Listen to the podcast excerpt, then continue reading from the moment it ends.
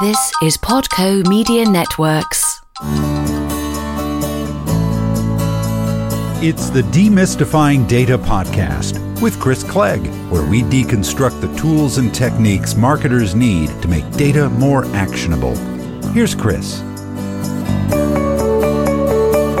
Hello, welcome. Thank you for tuning in to another episode of Demystifying Data. I'm your host, Chris Clegg. And it's that time of year. It's that time of year when we're all thinking about and talking about client satisfaction, client loyalty as an agency or as a brand. How well did we serve our clients and customers over the past 12 months? What are the things that we tried to do better this year? And what are the initiatives going to be for next year? What are the things that we're going to do to keep our employees happy, to keep our customers and our clients feeling well served. Research plays a great role in that, and we often refer to it as brand health research. There are a couple different ways to approach it, and I thought this would be a good opportunity to share with you an approach that we favor here at Portma. I would start by saying that what is often couched as satisfaction research should really be thought about as dissatisfaction research because there is a lot of good feeling that can come from compliments when you learn about the things you're doing well or why you're appreciated or what are the things deriving high advocacy. Those feel good and it's great to get that pat on the back, but it is completely unactionable. There's no nothing you can do to get better from compliments other than maybe thinking about doing the same thing or, or not changing those things. But that's already in your nature because that's what you're good at and that's what you're getting complimented for. Where improvement comes from is when you peel back the layer and you look at what hurts folks. What are the things that are the points of pain? What are the things that people wish were different. And the secret to actionable brand health research, the secret to actionable client or customer satisfaction and loyalty research is finding a way to get at those problems in a way that's safe, that's not going to cause PR issues, and that certainly isn't going to erode morale internally. And so there's a process that we've championed and had a lot of success with, and I thought it'd be helpful to share that process with you. What I want to do is I want to walk through what a questionnaire might look like. And uh, I want to start with what the invitation email should be and then how the question might flow. And I'll group the questions into some categories and then kind of explain what's the analysis plan for each of those categories and how do you think about the way the data is analyzed so that it's actionable. It starts with this invitation email the invitation email to the survey should come from somebody who's recognized at the agency or at the brand. It should be somebody who is in a leadership position. And oftentimes it's great to position that communication as a thank you and an opportunity to hear how things can get better. If you have the ability to talk about what you plan to do with the information, if you can make any commitments to follow up and share what you've learned and the initiatives coming out of it, you really want to solidify in the respondent's mind that this is more than just a passing exercise. This is different than everything else that they've seen, and that this is going to be an initiative that you're asking for their help in.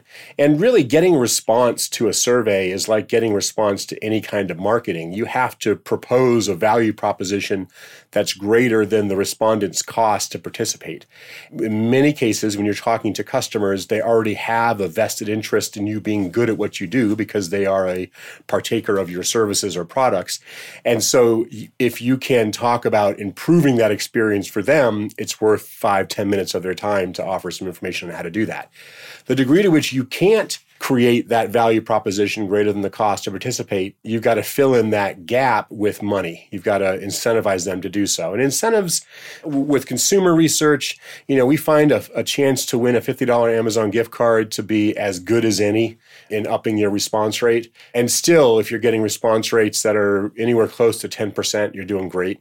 On the B2B side, and as you move more closely into B2C, where the customers have a close relationship to you as a brand or as an agency, then you're going to start to see those response rates go north of 20%. If you're exceeding 30% response, you're doing something really special. And, then when it comes to employee research, you know, you think you should see 100% response, but you never do. And even the best scenarios around employee research, we see response north of 60%, really rarely going beyond 70%. But it all boils back to that value proposition that you can communicate in the email by coming from somebody of authority. And then promising confidentiality is powerful, promising anonymity is even more powerful.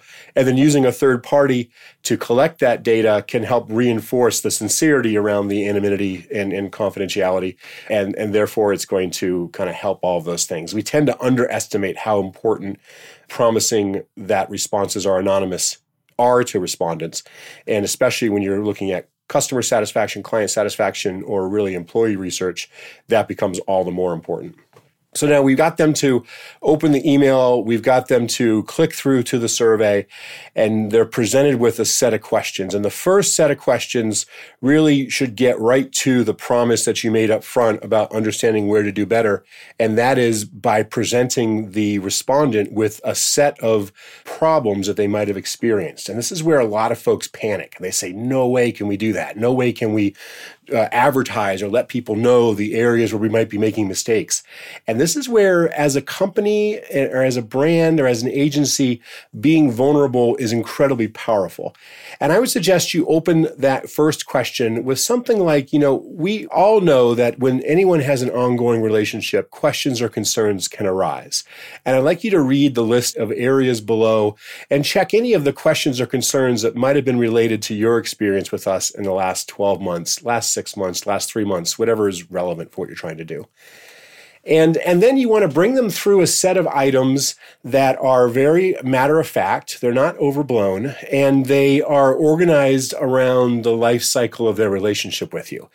And so if they have a, an information gathering process, a purchasing process, a delivery process, and then a follow-up process, for example, then you want to you want to have those those four or five sections laid out, and then maybe three or four things that could go wrong in a kind of a matter of fact, brief language under each section. And then invite them to check any of the ones that might have applied to them. Give them the option to put in other. And then when you're finished, add a question that says, you know, if you checked more than one above, what would you say was the primary question or concern that you had over the last 12 months or over or that you checked above?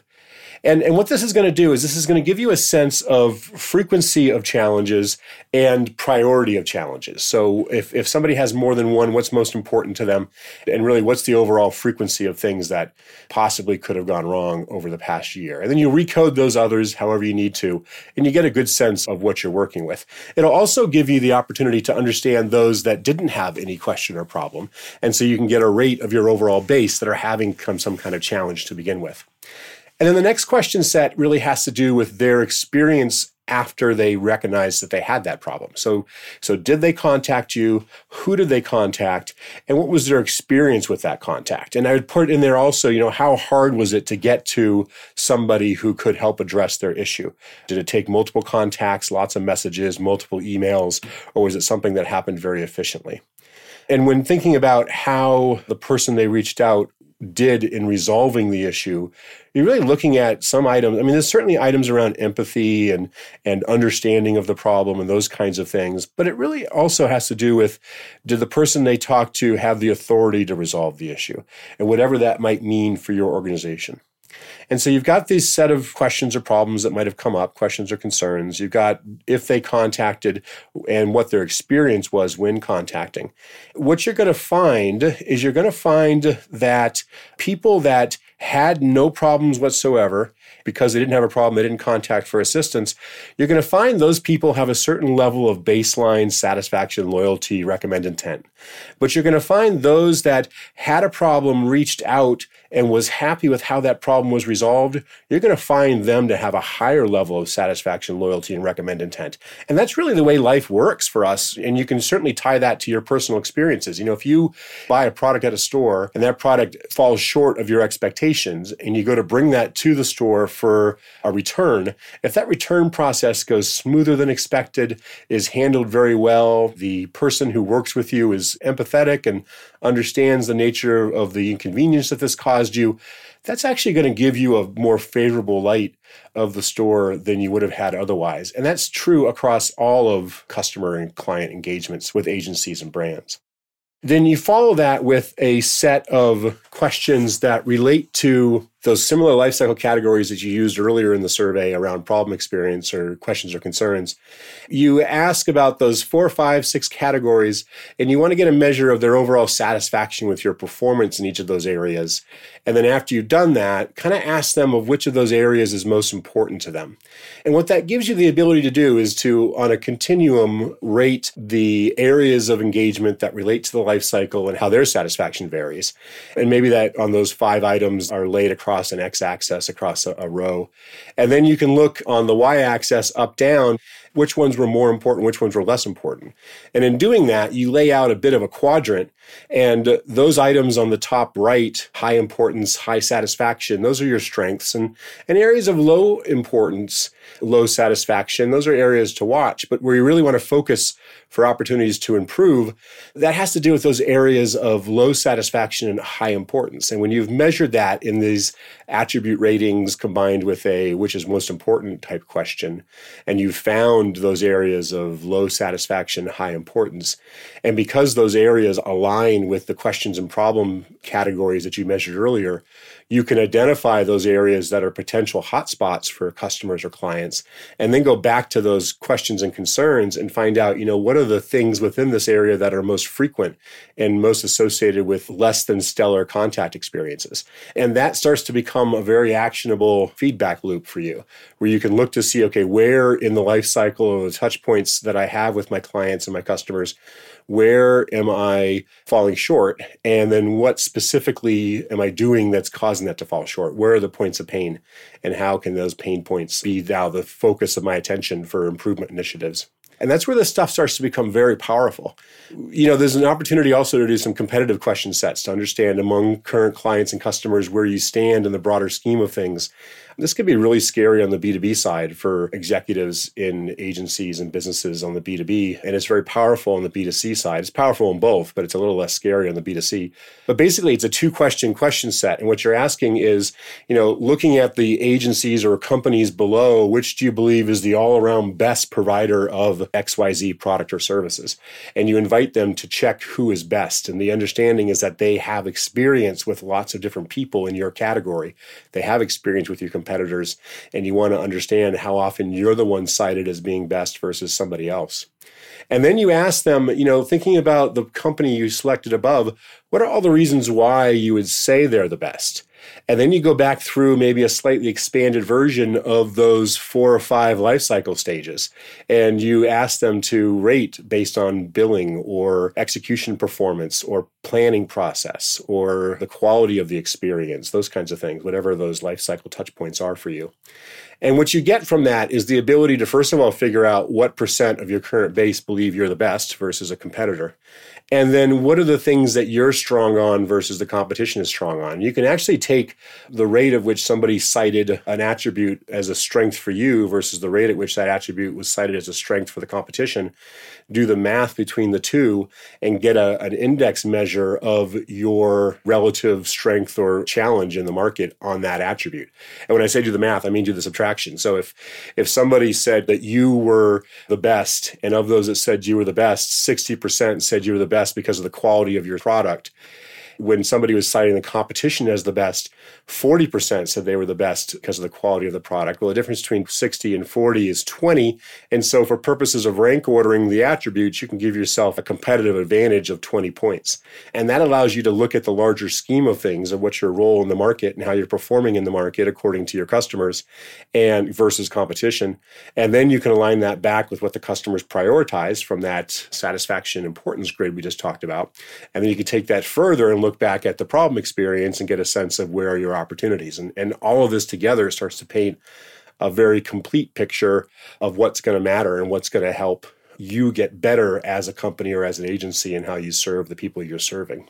There's a few other areas, a few other things that are fun to do in these kinds of questionnaires, these kinds of research studies. But I'll finish with I mean, obviously, you want to ask some baseline dependent variables, some outcomes that you're judging everything else against. And uh, traditional measures of satisfaction, of loyalty, of recommend intent are certainly very powerful.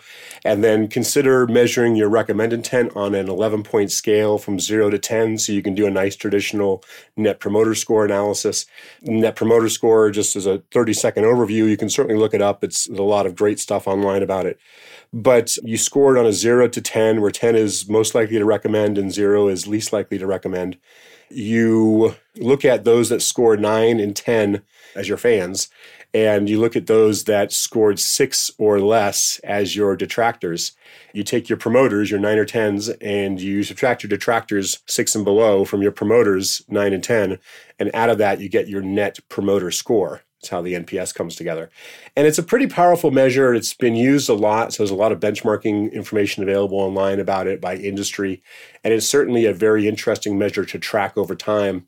It's also very interesting to cross reference recommend intent with loyalty because when you create a matrix of high recommend, high loyalty, low recommend, low loyalty, and you create a, a four quadrant around those two measures, you can start to get some psychographic profiles among your customer base, your client base, to understand, you know, what are the dynamics of those that are saying they're loyal but they wouldn't recommend, or what are the dynamics of those that say they have a high recommend intent but don't plan to use us in the future. And that can be some very telling and insightful profiles and ways of profiling your customers. But I won't go into that too much now. You know, the last question set that I'm going to recommend before we wrap up is an open ended question. There are a couple different approaches to that. For the most part, I recommend you minimize open ended questions in your survey because they're a bit of a burden for a respondent to answer. So they add to this idea of respondent fatigue. And they also are a bit of a burden to analyze, to be very frank. But placed well and used strategically and in a limited way, they can be also a very powerful addition to your survey and provide enormous amounts of insight. And depending on who the dynamics you're working with and what kind of industry you're in and who you're asking to respond to the survey specifically, there's a couple different ways to ask this question. But basically, it's a question that is something like, you know, if you were the CEO of company XYZ for the day, what's the one thing that you would do to assure long term customer satisfaction? Or what's the one thing you would do to improve the loyalty of clients in the future? Or you might even say, what's the one thing you would do today to assure that we're a viable source for, for companies like you in the future? And what you're doing is you're giving them two or three lines to provide some open ended feedback. And you're kind of asking them, you know, if you were in charge of everything, what's the one thing that you would do or not stop doing or do differently to make things better? In the context of everything else we just talked about, that becomes a very rich resource of information. And when you segment their responses to that question, by their recommend intent. So you have those that had high recommend or low recommend, and now you segment it by the CEO for the day kind of question. You can start to get a lot of flavor that really fills in the gap of your understanding of what is the universal experience and what are these trends you're seeing. And then when you bring all this together and you organize it into initiatives for the subsequent year, and you've got your KPIs, you've got the things you care about, you've got the two or three things that you now know are causing the greatest pain for customers and that if you were able to fix, it can give you the greatest competitive advantage in the market. You've got this rich content around the CEO for the day question around some of the particulars and maybe even some case study information. You've got a very robust brand health, client satisfaction, client loyalty type of survey process. It's going to pay you dividends. You know, there's a whole methodology around tracking and how you track performance over the year once you've established those KPIs. And that's something we'll talk about in a subsequent episode. So I hope this was helpful. I hope that you are in the planning process for 2020 or beyond. I hope that you are able to get good feedback from your clients or customers so that that planning process can be one that is well informed. And yeah, give this type of approach, this dissatisfaction approach, some serious consideration because I think it'll serve you very well if you can get over the initial scariness of it all. Thanks so much for tuning in. If you are not a subscriber to Demystifying Data, now's the time to subscribe. You can find us anywhere you listen to podcasts. We publish every Wednesday, and as a subscriber, you're going to be able to get that information pushed to you and, and not have to worry about missing an episode. I hope this is helpful. I hope you're having a good day, and I look forward to talking to you again soon. Thank you so much.